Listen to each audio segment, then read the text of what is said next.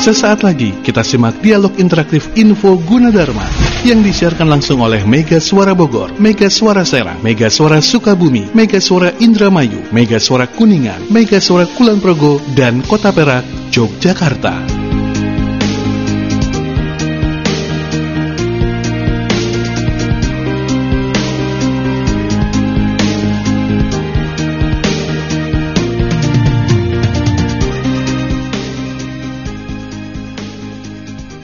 Assalamualaikum warahmatullahi wabarakatuh. Apa kabar pemirsa dan juga pendengar semuanya? Uh, kembali kita berjumpa di Info Gunadarma atau Info Yuji yang tentunya seperti biasa kita ikuti bersama.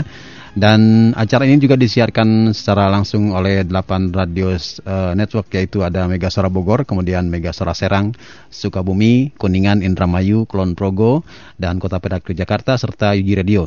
Dan juga disiarkan di Yuji TV dan juga MGS TV Sukabumi. Dan untuk kali ini apa saja uh, topik yang akan diperbincangkan di Info edisi kali ini serta siapa narasumbernya kita akan segera bergabung dengan rekan saya Alvin Permadi. Selamat pagi Alvin. Selamat pagi Yuda Buster. Iya. Apa kabar Vin? Udah lebaran belum di Bogor? Uh, nunggu dua hari lagi. iya, nunggu dua hari lagi. Oke, oke. Ya, oke, sehat ya. Siap. Baik, silakan. Alhamdulillah. Dilanjutkan. Baik, terima kasih Yuda Buster di Bogor dan selamat pagi menjelang siang buat teman-teman yang ada di 7 station, uh, 8 station dengan UG uh, UG Radio di tiga provinsi dan juga teman-teman yang ada di MGS TV Sukabumi dan tentunya melalui UG TV. Dan, seperti biasa hari Rabu dan Sabtu kita akan ngobrol-ngobrol, bincang-bincang seputar dunia pendidikan dan perkembangannya. Kalau kemarin kita sudah membahas tentang uh, berbagai macam materi seperti tentang kemahasiswaan, kemudian tentang karir center, kemudian tentang dunia digital dan lain sebagainya. Dan hari ini adalah kita akan membahas tentang uh, kewirausahaan atau mungkin boleh boleh kita katakan ini adalah memulai usaha tapi berhubungan dengan dunia digital. Nah, di depan saya ini ada narasumber yang ahli banget di bidang kewirausahaan karena beliau juga sukses dengan usaha-usaha dari mulai coffee shopnya, kemudian juga uh, makanan-makanan uh, ringan gitulah pokoknya. Dan di depan saya beliau juga dosen Universitas Gunadarma. Uh, ada Bapak Dr. Azhur Harmadi, SEMM. Selamat pagi, Pak pagi. Kurang deket kayaknya. Oh iya, kurang deket. Sorry, sorry, sorry. Oke, okay, siap. Ini Bang Alvin. Siap. Abang aja panggilnya ya. Oke, okay. berarti kita panggil juga Pak Bobi aja ya. Pak Bob, uh, kemarin saya itu detail banget saya mendengarkan atau melihat, hmm. menonton, menyaksikan pemaparan Pak Bobi tentang uh, daring, eh transportasi daring. Hmm. Boleh diceritain, kenapa sih waktu itu menyampaikan uh, tentang masalah uh, transportasi daring? Uh, gini, yang bikin menarik sebenarnya gini kan penelitian-penelitian uh, sebenarnya transportasi daring itu kan sudah ada dari tahun 2000 uh, awal-awal 2010-an 2012 gitu ya, hmm. 2011. Jadi mulai apa dulunya uh, transportasi daring ya kalau kita sebut uh, Gojek misalnya ya. Hmm awalnya kan uh, kita lihat ya hmm. banyak banyak apa uh, hambatan dan lain-lain ya Betul. karena uh, gojek gojek eh, apa namanya ojek ojek pangkalan itu nggak terima dengan adanya ojek ini karena apa karena memang uh, mereka belum melek teknologi saat itu hmm. jadi uh, banyak sekali yang menolak hal itu gitu Betul. ya banyak Betul. yang menolak sampai di apa di pangkalan-pangkalan itu menuliskan ya ojek online nggak boleh oh, lewat sini. Benar, dilarang gitu ya, masuk. Dilarang bener, masuk. Benar, gitu. benar. Aha.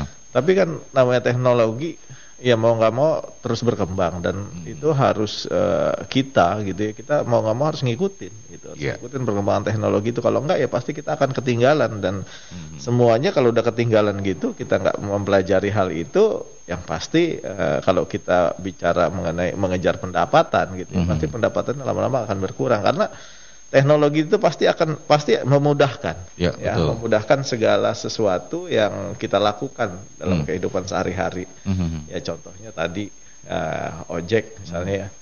Pada saat uh, sebelum ada transportasi daring atau ojek online ini kan kita mencari nyari ojek kadang-kadang ke pangkalan udah nggak ada Ah, kosong benar. sepi Benar, ya. betul, betul. atau pada saat kita mau jalan mau berangkat ke kantor berangkat ke pasar atau yang lain dari rumah udah hujan Hmm. misalnya atau dari rumah udah terlalu jauh ke pangkalan ojek gitu kita mikir mau jalannya ke pangkalan ojek jauh Hmm. jadi dengan adanya teknologi ojek itu bisa nyamperin kita di mana pun Iya. kita berada gitu kan Nah, pada saat kita apa mengikuti teknologi itu kan jadi mudah. Ya tadinya kita ke pangkalan ojek sekarang nggak perlu. Kita dijemput di rumah gitu. Kita punya ojek pribadi Iya, gitu kan. iya. di rumah gitu dijemput dengan apa memanfaatkan teknologi aplikasinya. Nah kalau terkait sama apa yang kemarin saya buat gitu ya penelitian yang saya buat ini eh, menganalisa gitu ya analisis mengenai pengaruh pengaruh jadi pengaruh eh, apa sih yang berpengaruh da orang untuk memilih ojek Hmm. online tersebut gitu. Nah, selama ini sebenarnya udah banyak penelitian-penelitian yang dilakukan cuma eh, yang orang mungkin sadar nggak sadar sebenarnya yang namanya ojek online itu kalau kita mau teliti ada eh, kegiatan yang kegiatannya online, ada juga kegiatan yang masih konvensional gitu konvensional. Nah itu yang eh, selama ini mungkin yang peneliti-peneliti sebelumnya belum memikirkan hal itu gitu. Jadi masih memikirkan masih campur aduk lah gitu. Oke. Padahal pada saat kita mau memesan eh, ojek online ya kalau Bang Alvin eh, apa namanya Bang Alvin pesan ojek online kan ada pertama kegiatannya pesan pesan ojek Order, ya kan aha. buka aplikasinya begitu buka aplikasinya Gojek Grab dan lain-lain ya maaf kita sebutin aja nih karena apa ya karena kan yang ada itu ya Betul. saat ini yang besar. Nah pada saat kita buka aplikasinya kan kita eh, menilai lambat atau enggak pada saat kita buka aplikasi gitu ya. Misalnya internet kita udah kencang tapi kok Iya. lama banget buka aplikasinya kan itu bisa kita nilai. Nah, terus kemudian menunya gitu. Menunya itu gimana gitu? Menunya apa menunya mudah kita cari gitu ya munculnya apa namanya menu-menu utamanya bagus atau juga menunya langsung menu. Itu kan itu kita bisa nilai gitu menunya. Nah itu dari segi online-nya gitu ya online-nya. Nah kemudian pada saat kita udah memesan memesan online terus eh, kita tinggal tunggu drivernya datang ojeknya datang. Pada saat ojeknya datang ada lagi yang kita nilai. Hmm. gitu yang kita nilai itu yang biasa kita nilai pada saat kita dulu naik ojek pangkalan. Oh. ya kan? Konvensionalnya. Apa konvensionalnya di situ? Kita bisa menilai motornya bagus apa enggak rapih atau enggak bersih atau enggak gitu. Ya kan? Pada saat- kita naik nyaman atau enggak motornya gitu kan? Misalnya ya. Terus eh, pada saat kita naik juga drivernya gimana gitu. Drivernya kan kita bisa nilai drivernya. Nih drivernya ngomong mulu gitu. Drivernya ramah gitu. Atau drivernya eh, apa galak banget gitu. Kan itu bisa kita nilai. Jadi masing-masing eh, kalau itu eh, apa ya itu secara ini ya secara global nanti para eh, responden ya responden yang kita kasih itu menilai itu gitu. Menilai jadi saya pisahkan waktu itu antara penilaian online dengan penilaian konvensionalnya gitu ya. Nah itu kan merupakan bagian dari transportasi daring atau transportasi online. Iya, itu iya. yang kemarin saya Tapi kok eh, sampai sampai sampai bisa eh, bukan bisa artinya sampai ngebandingin yang daring dengan yang konvensional itu ya pak ya? Hmm. Itu memang di sengaja dibikin seperti itu atau? Jadi ini eh ya penelitian kalau di di S3 itu kan Perbandingan memang, kali ya. eh, harus harus ada sesuatu yang baru, ilmu yang baru gitu ya yang Ah. belum pernah dipakai atau dibuat oleh eh, peneliti lain gitu ya. Hmm. Karena ya tadi ketertarikan saya pada saat saya memilih eh, tema itu gitu Hmm. ya. Karena ya itu tadi awalnya orang mencampur adukan antara online sama Aha. Ah, sama. Jadi kalau udah dipisahkan antara online sama offline ya tadi konvensional tadi kan itu paling nggak bisa jadi masukan gitu ya masukan Oh. dari eh, perusahaan. Ini yang penilaiannya kurang baik yang mana sih sebenarnya gitu ya? Atau juga mungkin kalau misalnya orang melihat nantinya yang mau bikin mau bikin perusahaan baru, perusahaan ojek baru gitu, ojek online baru, kan bisa ngelihat oh ternyata si si ini walaupun eh, saya nggak pernah nggak menyebut di situ nggak menyebutkan nggak menyebutkan apa tuh namanya eh, misalnya bagusnya si A jeleknya si B gitu nggak gitu ya. Kita karena itu nggak boleh ya kita ini Jadi secara umum gitu, secara umum uh, online-nya itu yang sangat di apa diminati sama ini apa sih sama pelanggan ya pasti tadi responsif, Hmm. cepat gitu kan ya.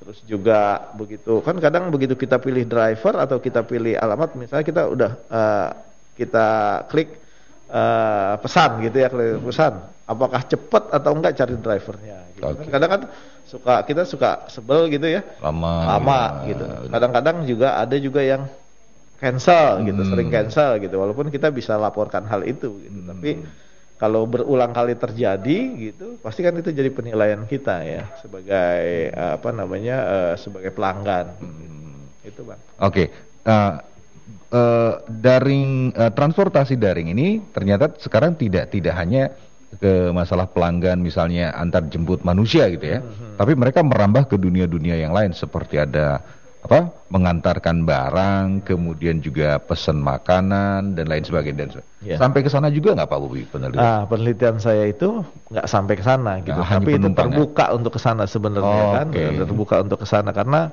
eh, kalau kita bicara kalau saya kemarin penumpang gitu ya, ada konvensionalnya gitu ya, konvensionalnya lebih ini karena kenyamanannya pada saat pada saat dia naik kendara naik ojeknya sampai dia turun ya dia bisa menilai itu. Oke. Tapi pada saat kita gosen, kita nggak merasakan gitu. Cuma paling yang kita rasakan Oh, cepet apa enggaknya sih gitu. iya, Secara konvensionalnya ya mereka perjalanannya lama atau enggak gitu. Tapi di awal, tapi selama perjalanan itu kita nggak tahu gitu. Penilaian ini jadi banyak yang berkurang. Pada Oh. saat kita Gojek apa tuh eh, eh, apa namanya memesan mesan makanan gitu ya, GoFood, GrabFood gitu ya misalnya kita contohkan itu. Nah pada saat pada saat mereka kirim barang gitu ya, kirim barang ke kita, makanan ke kita, kita paling bisa menilai, waduh makanan gua kok jadi Berantakan. penyok-penyok Oh. begini gitu, berantakan gitu ya. Paling penilaian cuma di itu, tapi di perjalanan kita nggak tahu Kita dia tahu, ya. Hmm. dia bagaimana gitu. Apakah dia mampir dulu, ngerokok dulu, santai dulu, padahal kita udah udah kelaparan nih di rumah Ah, misalnya. Oke oke. Baik, itu adalah uh, perbincangan yang pertama Pak Bobi. Nanti Ya. na- tapi nanti kita akan kaitkan dengan dunia kewirausahaan yang terjadi di era tahun 2022 ke sini ya. Tapi ditahan dulu Pak Bob. Ya. Dan pemirsa juga pendengar, kita akan kembali untuk Anda. Kita masih membahas tentang kewirausahaan. Kemudian nanti juga kita akan membahas tentang pendaftaran mahasiswa baru secara global tentunya di Info UG. Jangan ke mana-mana, saya akan kembali untuk Anda. Jangan ke mana-mana, info Gunadarma akan kembali setelah beberapa informasi berikut ini.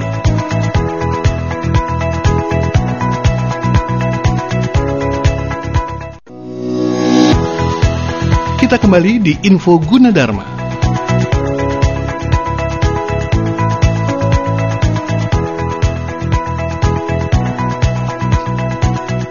perbincangan kita di edisi kali ini. Dan untuk lebih menarik lagi, lebih lanjut lagi, kita akan kembali bergabung dengan rekan saya Alvin Permadi. Halo Alvin. Oke, baik. Ya, Baik, terima kasih Yuda Buster. Sudah ada pertanyaan kah? belum ada. Belum Nanti ada. kita akan Oke, infokan baik. ya. Ya.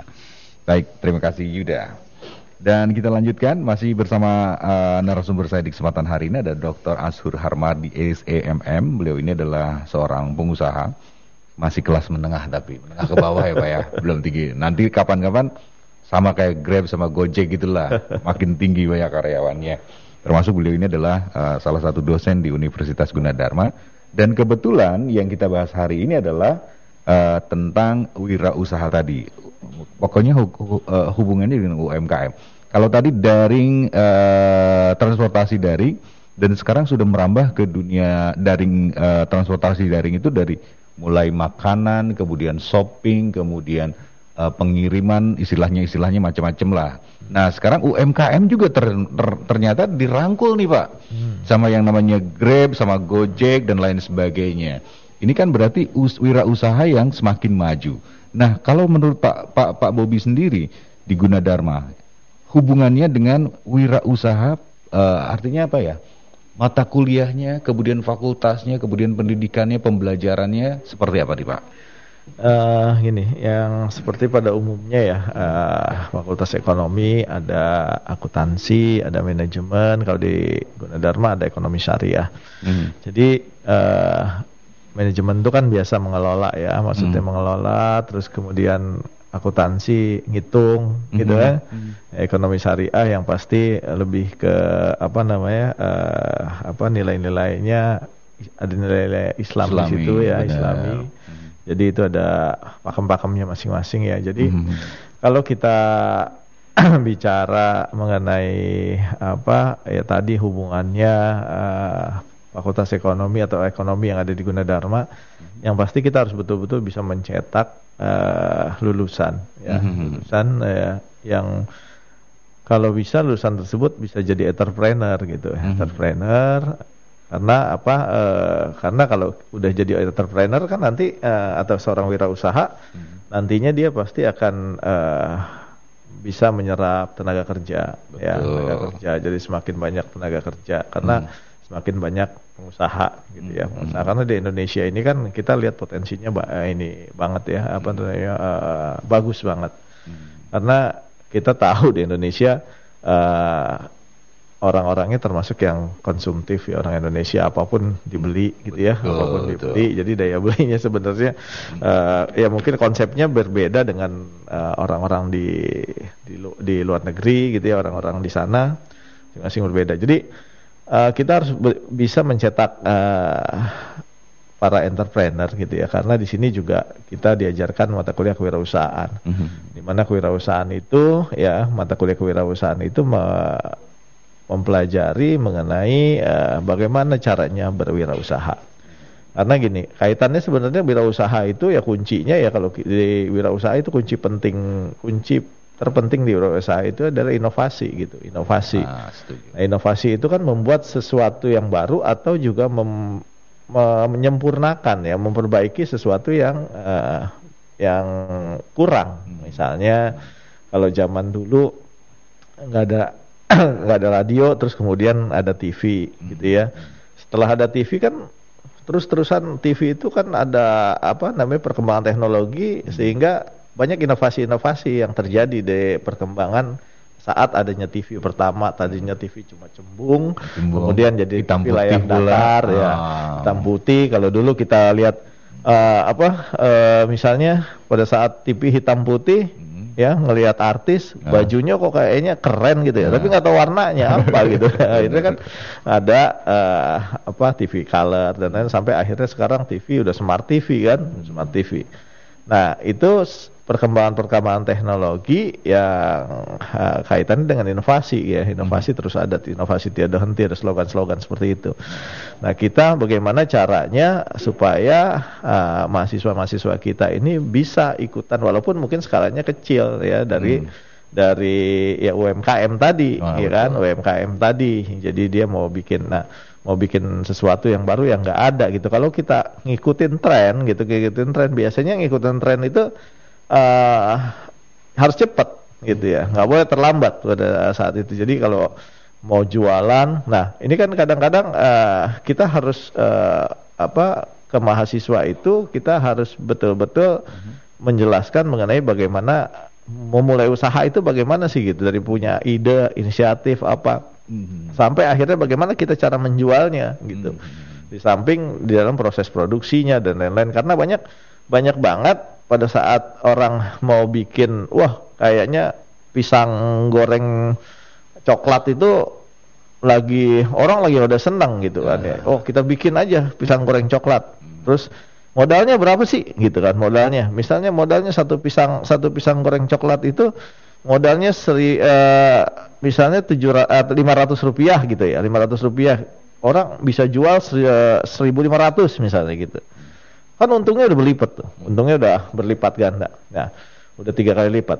Nah pada saat hitung-hitungan seperti itu kan kita semangat ya kan? Kita nyiapin modal. Orang yang pada saat kita apa namanya kita misalnya kita nggak punya uang kita ajukan ke orang yang banyak duit untuk jadi pemodal senang juga karena hitung-hitungan gitu.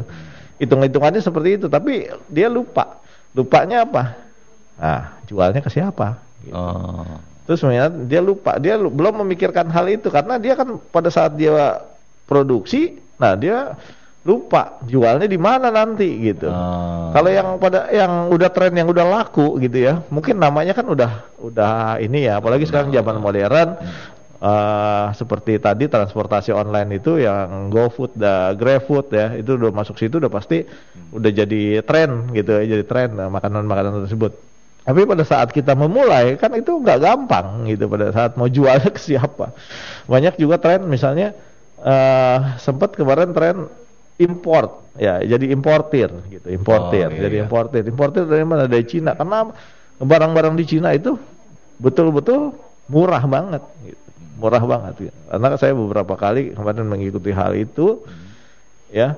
Jadi barang misalnya uh, di sini kita lihat uh, pa, uh, pan, uh, penggorengan yang set tuh, yang teflon itu. Hmm. Satu set tiga, tiga, uh, tiga penggorengan kecil dari kecil sampai yang gede gitu tiga. Hmm. Di sini bisa dijual dua ribu gitu misalnya hmm. dua ribu. Nah di barang tersebut dari Cina, di Cina ngambilnya berapa? Ternyata cuma dua dolar. Saya juga bingung kenapa bisa barang itu bisa semurah itu gitu di Cina. Nah, karena murahnya ya begitu lihat murahnya terus ngelihat di sini dijualnya segitu keuntungannya udah ini dilihat di udah segala produksinya pokoknya ya walaupun itu ngimpor kan ada biaya kirim biaya ini dan lain-lain. Nah pada saat sampai sini orang nggak nggak nggak terpikirkan jualnya ke siapa. Begitu dia online ya kan sekarang zamannya online dia nggak segampang itu pada saat kita posting di online gitu. Kan belum tentu orang banyak yang lihat gitu. Iya. bagaimana cara orang lihat gitu ya? Kita udah coba bang Alvin kan udah ngeras udah ini nih udah pengalaman banget soal apa namanya uh, online ya. Uh. Online. Nah kan nggak gampang kita mempromosikan sesuatu itu nggak gampang nggak mudah. Nah itu yang harus kita uh, apa uh, kasih pengertian ke mahasiswa kasih uh, pelajaran ke mahasiswa mengenai hal itu gitu. Jangan cuma produksi aja yang kita itu tapi juga bagaimana ini. Dan itu juga harus paling nggak harus praktek gitu. Mahasiswa harus harus praktek hal itu. Saya kadang-kadang uh, suka kasih pada saat saya ngajar saya uh, terbuka buat mereka. Kalau mau konsultasi mengenai hal-hal yang bisa saya apa saya share ya saya share ya sepengetahuan saya. Mm -hmm saya senang kalau ada ada tiba-tiba nanti alumni saya yang ngubungin saya pak saya sekarang jualan ini ini ini, ini gitu kan pernah. Terus saya uh, saya tanya dia gitu. Ya saya ingat uh, ingat kata-kata apa bapak bilang begini begini begini gitu ya. Wah saya alhamdulillah banget ngerasa seperti itu ya. Dan mau nggak mau ya karena dia udah ngomong begitu ya saya beli produknya. Saya beli produknya. Ya karena kan mensupport support dia Betul. juga gitu ya. Support dia juga teman-teman uh. gitu. Jadi terbuka buat mereka. Dan pada saat mereka udah nggak saya ajar pun kalau mereka mau konsultasi ya gitu ya saya pasti akan kasih apa sepengetahuan saya ya sepengetahuan, tapi memang di, di di Universitas Gunadarma pada saat mahasiswa mahasiswa baru nih pilih fakultas ekonomi mereka kan ada belajar tentang manajemen tentang wirausaha tadi, tentang pemasaran, tentang akuntansi dan lain sebagainya. Tergantung jurusannya. Nah, apakah yang misalnya yang tadi Pak Bobi bilang, mereka belajar juga usaha, mereka belajar membuat satu MKM bahkan dikasih modal secara kecil-kecilan contohnya gitu kan. Bahkan sempat juga dengar ceritanya dari Pak Toto dulu katanya uh, dari Fakultas Ekonomi suka mendapatkan hibah untuk mendapatkan satu peluang usaha. Apakah memang belajar seperti itu juga nggak Pak? Biasanya gini, kalau hibah itu kan lebih ke penelitian ya. Penelitian itu uh, penelitian penelitian penelitian itu kan biasanya penelitian itu uh. ya ini penelitian itu sangat penting gitu, sangat hmm. penting kayak tadi. Pada saat kita mau buat sesuatu gitu ya, uh. kita cari tahu dulu. Gitu. Cari tahunya kan dengan tadi kepuasan hmm. konsumennya, okay, gitu kan okay. ya. Kepuasan konsumen kan kita bisa lihat kekurangan-kekurangan dari produk yang hmm. uh, udah ada di pasaran gitu. Yeah, Pada yeah. saat kita mau bikin produk yang baru harus seperti apa sih gitu. Nah itu dengan penelitian biasanya hibah itu ke penelitian gitu. Ya. Kalau di pada saat kuliah? Pada saat kuliah artinya uh, dari Fakultas Ekonomi nih, oke okay, mahasiswa harus belajar jualan, belajar UMKM misalnya. Ada nggak yang seperti itu? Ada. Artinya praktek gitu ya pak? Ada, ada. Nah ada, ada, itu dia. Ada, uh, ada hal-hal itu seperti itu ada, ada praktek yang seperti itu karena ada uh, juga uh, apa mereka dituntut untuk mempraktekkan hal itu gitu hmm. dengan jualan misalnya menjual uh, ya kecil-kecilan aja tadi nah, misalnya betul. pisang goreng gitu kan ya pisang goreng dijualnya ke siapa ya dijajah dia mereka jajanin juga ke jajakan juga ke mahasiswa gitu pada saat hmm. itu jadi nggak apa-apa hal itu sih kan ini karena uh, apa itu uh, ini ya uh, menguji ya, hmm. menguji ketahanannya mereka gitu kan. Kadang kalau kita belajar, belajar itu kita coba melihat mudahnya aja oh kok ternyata mudah ya. Ini mudah padahal pada saat kita melaksanakan hmm. ketemu kendala gitu, ketemu kendala bingung, kaget dan harus ke mana gitu, harus gimana gitu. Nah, Aha, itu okay. itu yang harus dicoba. Mereka harus mencoba itu gitu ya uh, pada saat ketemu hambatan itu kan akan mereka akan mencari solusinya apa gitu. Pada saat uh, apa produk yang mereka buat terus nggak laku hmm. gitu mau dibikin apa gitu Betul. mau seperti apa gitu kan hmm. kan itu harus di ini hmm. harus benar-benar diperhitungkan dan mereka harus betul-betul uh, tahu mengenai hal itu gitu hmm. Jadi, tahan banting lah nanti pada saat betul. mereka betul. Uh, di dunia luar gitu hmm. dan itu biasanya di, bisa bisa didapatkan di program studi di program diploma atau sarjana Pak, kalau yang praktik jadi kalau uh, ada kewirausahaan ya hmm. kewirausahaan kita di D3 tuh ada D3 kewirausahaan hmm. ya kalau uh, mata kuliah kewirausahaan sendiri hmm. itu ada nggak cuma di ekonomi tapi di oh. di fakultas lain pun ada gitu jadi uh, pembekalan mengenai kewirausahaan ada karena kan mereka juga uh, nantinya dituntut misalnya seorang uh, apa programmer gitu ya. hmm. ya dia bikin aplikasi pada saat oh. dia mau jual aplikasi kan dia harus menghitung juga bagaimana cara eh, uh, apa biaya-biaya yang dia keluarkan selama dia bikin aplikasi tersebut dan dia akan jual ke siapa dan bagaimana cara memasarkan aplikasinya itu gitu. Nah, itu kan oh. mereka harus mereka paling nggak harus belajar mengenai hal itu juga, dikasih pembekalan mengenai itu ya. Di samping IT gitu ya, samping IT kan kita Gunadarma terkenal dengan IT-nya gitu.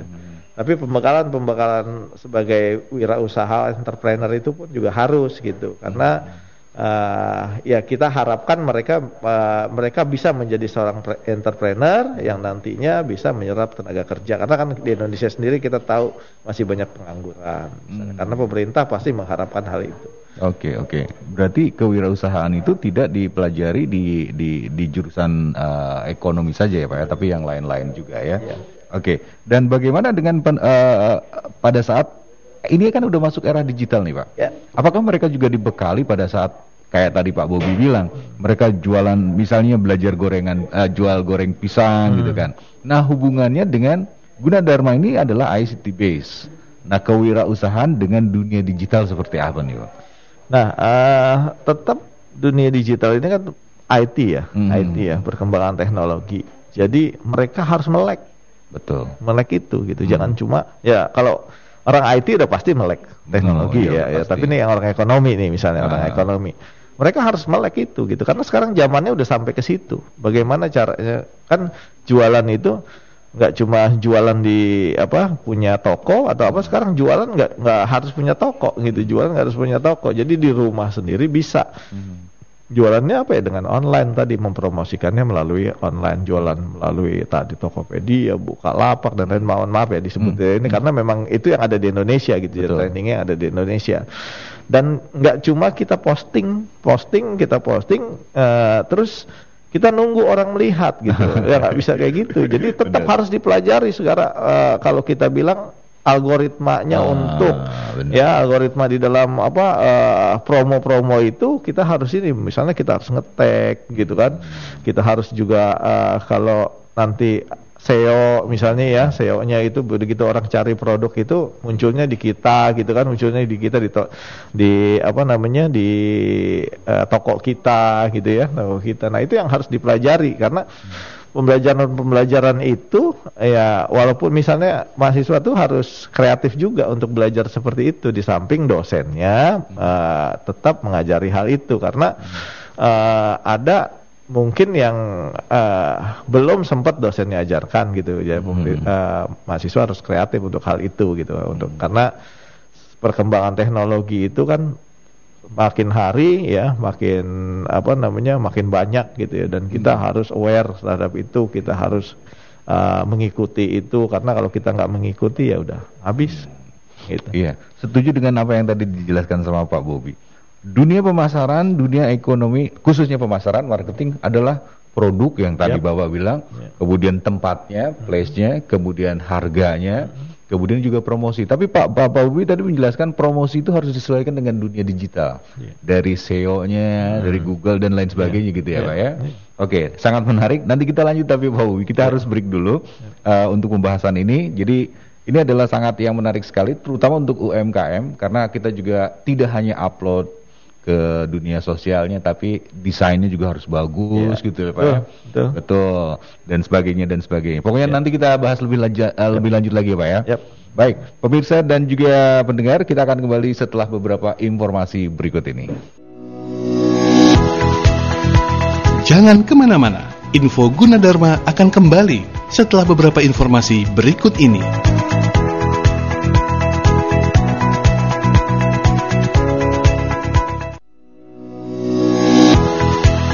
Kita kembali di info Gunadarma.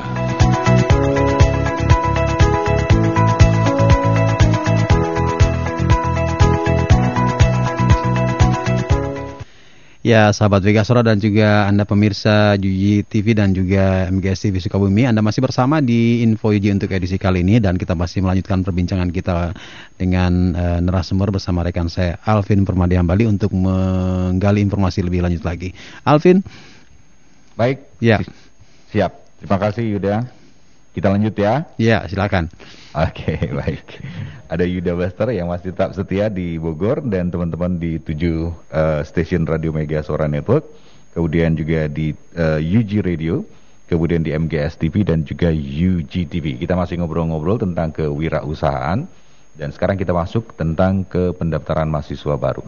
Tapi sedikit tadi yang yang yang yang agak-agak terputus karena ini penting banget terutama untuk UMKM nih Pak. Eh, yang terakhir masalah wirausaha khusus untuk para UMKM apa sih strategi-strategi yang tadi kita bilang eh, produknya harus bagaimana tempat jualannya gimana tidak hanya tempat sekarang berarti daring dan lain sebagainya gimana Pak? Eh, kalau UMKM kan yang pasti ya emang kecil ya, emang kecil Hmm. eh, menengah ke kecil ya. Jadi eh, yang pertama pasti kendalanya adalah eh, modal ya, modal di samping modal juga tempat gitu ya. Aha. Sekarang dunianya udah digital. Betul. Jadi paling nggak harus melek, melek digital, melek teknologi karena apa? Mereka harus mempelajari gitu. Sekarang belajar itu kan nggak cuma di apa eh, harus harus datang, harus daftar gitu. Tapi sekarang udah tutorial itu udah banyak banget di YouTube ya, di benar, Google benar, gitu benar, kan udah benar. banyak udah banyak banget yang bisa diambil gitu. Padahal dulu saya sempat eh, apa per awal-awal belajar eh, digital marketing itu mahal banget bayarnya gitu. Maksudnya mahal banget di awal-awal itu. Padahal sekarang sekarang ini eh, malah Malah kita bebas akses gitu sekarang ya. ini malah bebas akses malah Benar. mudah gitu ya di di apa aja ada semua gitu. Kalau dulu nggak nggak apa nggak nggak ada gitu ya hal itu karena masih masih sedikit orang yang menggeluti itu. Tapi sekarang udah banyak banget. banyak. Jadi udah banyak banget tutor-tutornya udah banyak banget. Jadi tinggal kita pilih dan kemauan untuk ke situ ke arah situ harus itu harus dilakukan oleh para ini UMKM ini gitu. Oke. Gitu, Bang. Setuju dengan eh, yang tadi dijelaskan karena sekarang sudah harus melek digital, tapi jangan jangan sampai dihindari, tapi harus dipelajari, dipelajari dan dipelajari.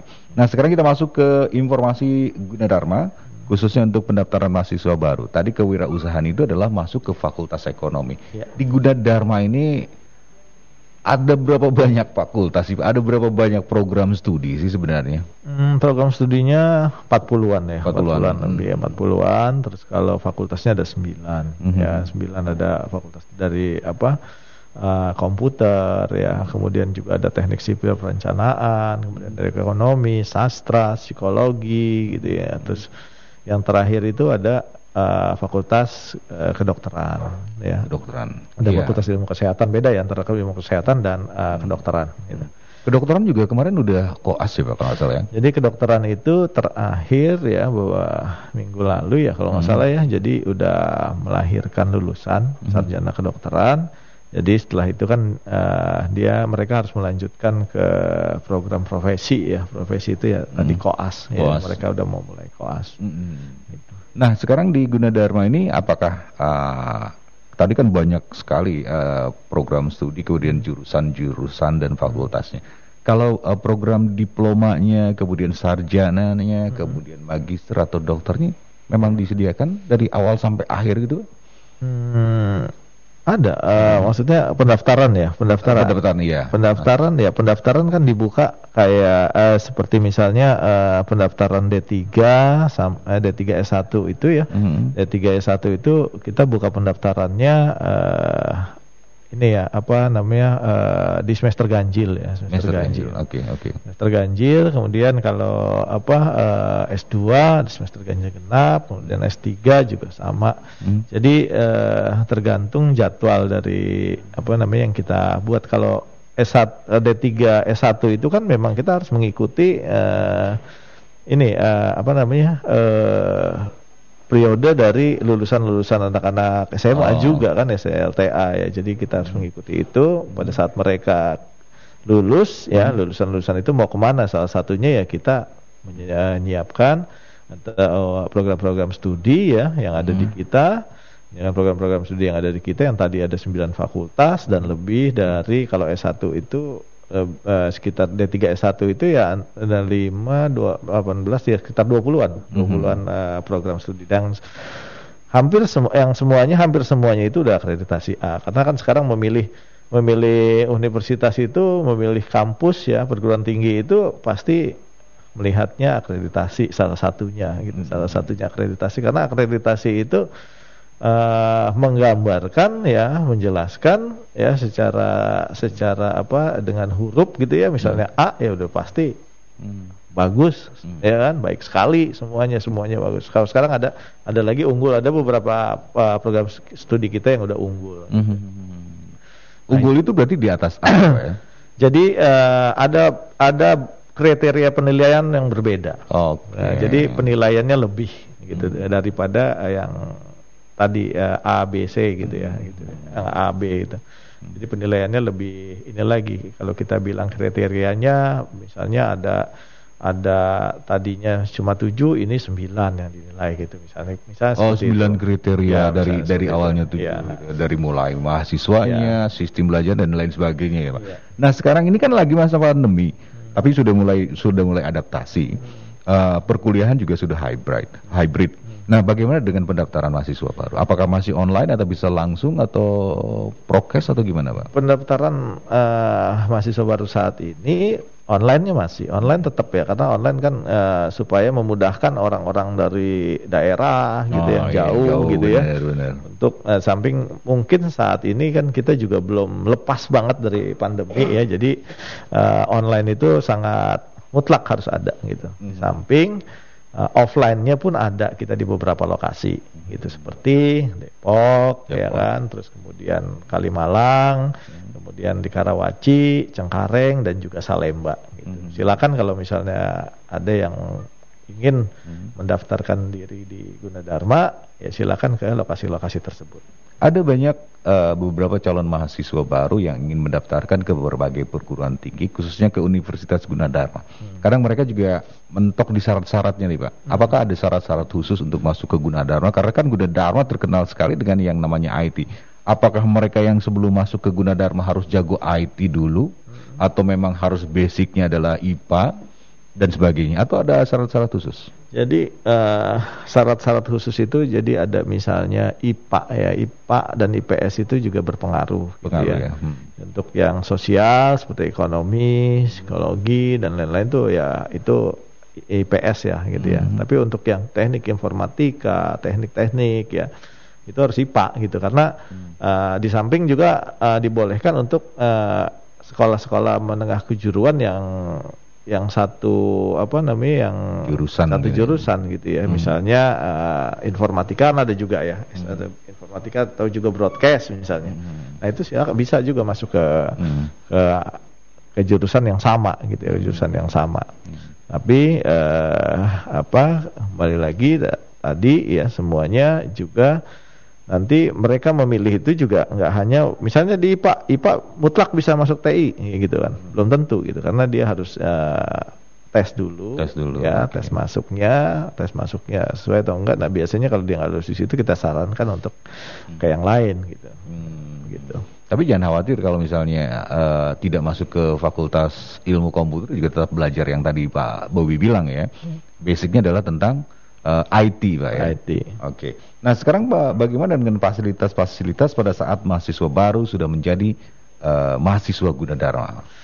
Fasilitasnya ya secara umum, misalnya kalau secara umum semuanya ada ya, maksudnya Hmm. di ada perpustakaan dan lain-lain, ruang belajar yang nyaman ya, Hmm. pasti harus nyaman ya pada saat Iya, mahasiswa betul. belajar tuh harus nyaman di Gunadarma sangat nyaman.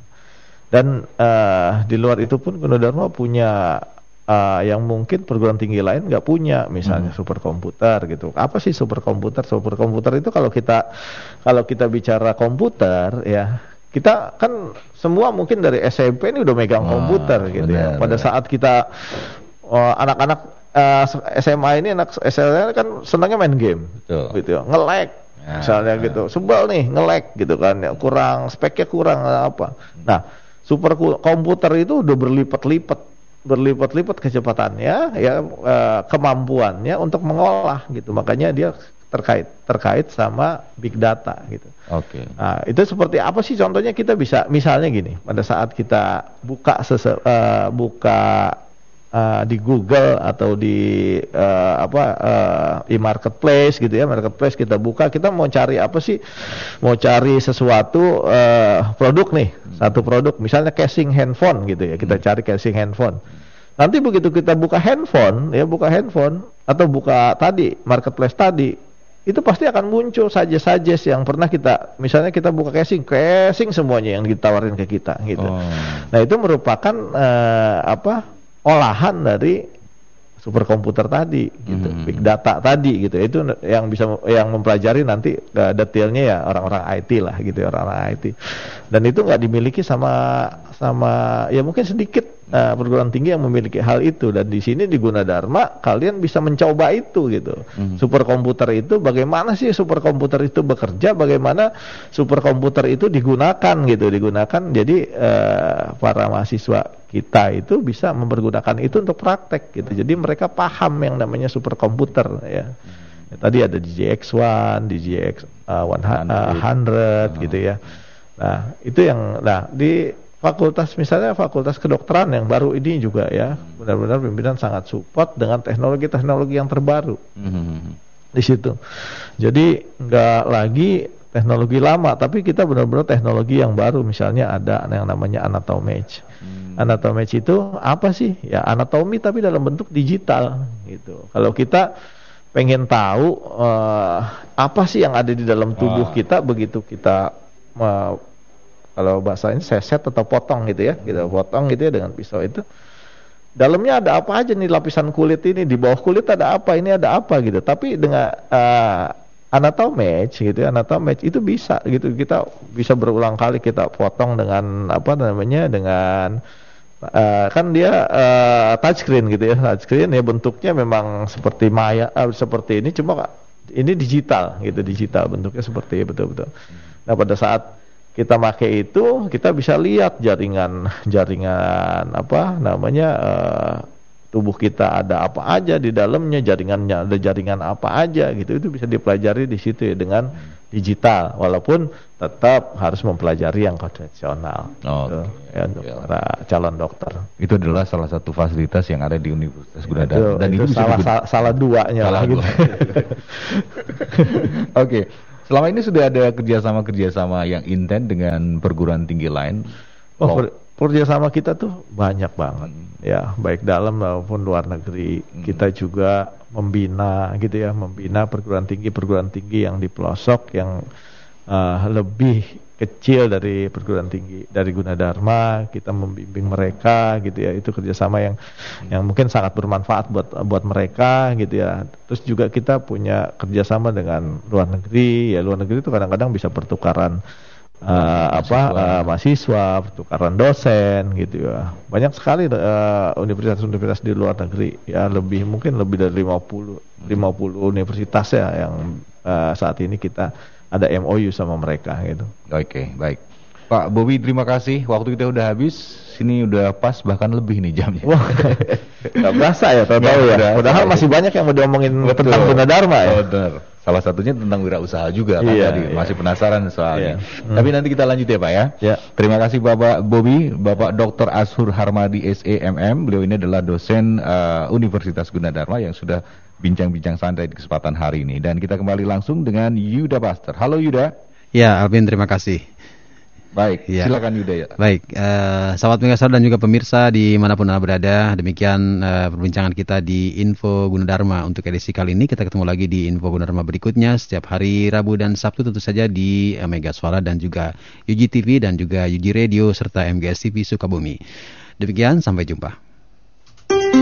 Baru saja kita simak info Gunadarma yang disiarkan langsung oleh Mega Suara Bogor, Mega Suara Serang, Mega Suara Sukabumi, Mega Suara Indramayu, Mega Suara Kuningan, Mega Suara Kulon Progo, dan Kota Perak, Yogyakarta. Dengarkan terus info Gunadarma di Mega Suara Network setiap hari Rabu dan Sabtu jam 9 pagi.